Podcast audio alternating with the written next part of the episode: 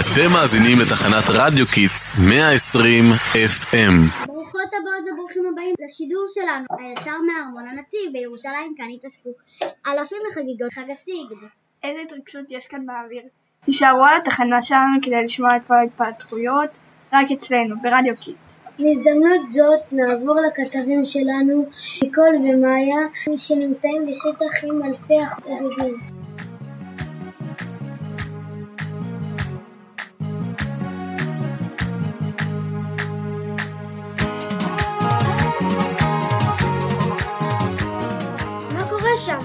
קשה לשמוע. כן, אתם יכולים לשמוע את העמולות של החוגגים. ובכן, מאזינים ומאזינות יקרים, חג הסיגד, החג החשוב של עדת יוצאי אתיופיה בארץ, חל היום כ"ט בחשוון, אחרי ימים רבים של הכנות. החוגגים התלבשו במיטב בגדיהם והגיעו לכאן לירושלים לכבוד היום המיוחד הזה. המסורת אומרת שהחג נחגג כבר במאה ה-15. אבל על שום מה חוגגים את החג? זה מעניין, אולי נדבר עם אחד החוגגים. אבל על שום מה חוגגים את החג? זה מעניין, אולי נדבר עם אחד החוגגים כדי לשמוע עוד על מסורת מאחורי החג. כן, כן, אם רק אצליח לתפוס כאן מישהו שפנוי להתראיין.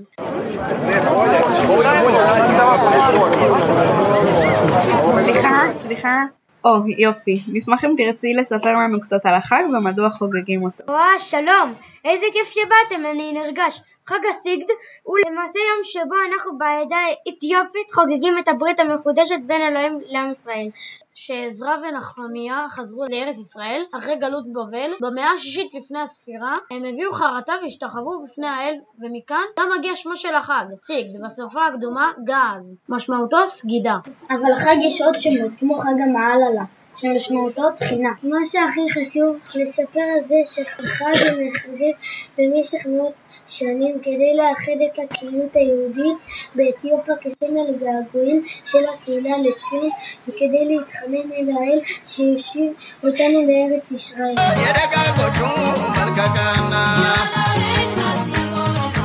ומה בעצם המנהגים והטקסים שהחג כולל? קודם כל, ההכנות אליו תמיד נערכות זמן רב מראש, לפעמים גם חודש ויותר. בסדר, מה זה עוזר לי עכשיו? טוב, אני בסדר. בוא נמשיך ללכת. את החג חגגנו תמיד בהתאספות של הקהילות היהודיות שהגיעו לרוב מכפרים מרוחקים ברגל, ואז עלייה המונית להר כסמל למעמד הר סיני. הקייסים, שהם המנהיגים הרוחניים ביהדות אתיופיה, היו סוחבים את ספר התורה הנקרא גם האוריתא אל ההר הגבוה, ואחריהם הלכה כל הקהילה בתהלוכה ארוכה. לפעמים היו סוחבים הקייסים איתם אבנים כבדות כסמל להכנעה מול אלוהים וחורבן בית המקדש. כשהגיעו אל ראש ההר, קראו הקייסים פרקים מתוך המצח והדוף כתבי הקודש בעברית, והקהל הצטרף אליהם בתקילה.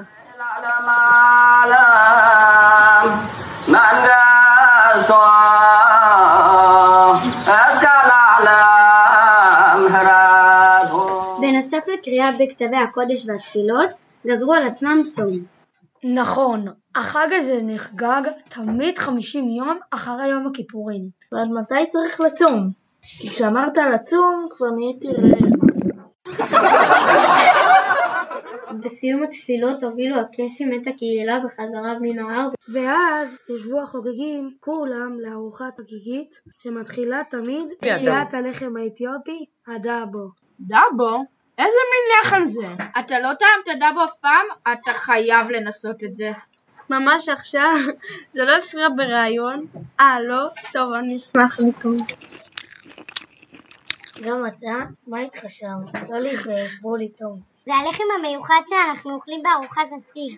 חוץ מהדאבו, הרבה פעמים היינו שוחטים פר במיוחד בשביל ארוחת הסיגד. גם אוהבת לאכול בשר, במיוחד ביום שישי.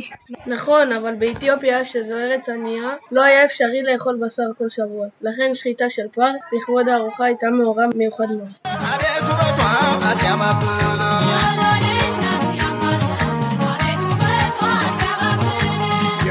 רגע, אבל אמרת שהחג נחגג כדי לבקש מאלוהים לחזור לארץ ישראל, נכון?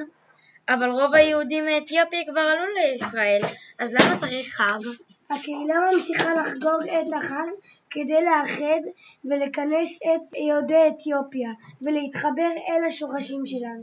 ובגלל שאנחנו כבר בירושלים, כפי שחלמנו במשך אלפי שנים, אנחנו חוגגים את החג בארמון הנציב ליד הר הבית, היכן שעמד בית המקדש. ולמה אתה הכי מחכה בחגיגות?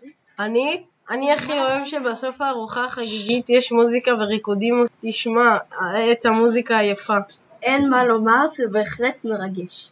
תודה רבה שנתתם לנו לקחת חלק בחגיגות. מה זאת אומרת? את חייבת להצטרף ולרקוד איתנו.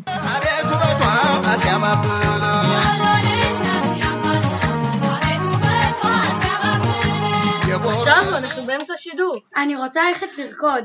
סוף סוף נלמד ריקוד אתיופי. יש חוג בסטודיו שמלמדים, ואף פעם לא יצא לי ללכת. קדימה, לכי. רק תחזיקי לי את כל הדברים שהבאתי. בבקשה, אח, הגב שלי. טוב, חברים וחברות, תודה רבה שהייתם איתנו כאן בחגיגות הסיגד. אם אתם בסביבה, אז כדאי לכם לבוא ולחוות בעצמכם. האווירה כאן נהדרת. תודה רבה שהזמתם לרדיו-קיץ. שיהיה המשך שבוע טוב. אנחנו היינו כל אשכול.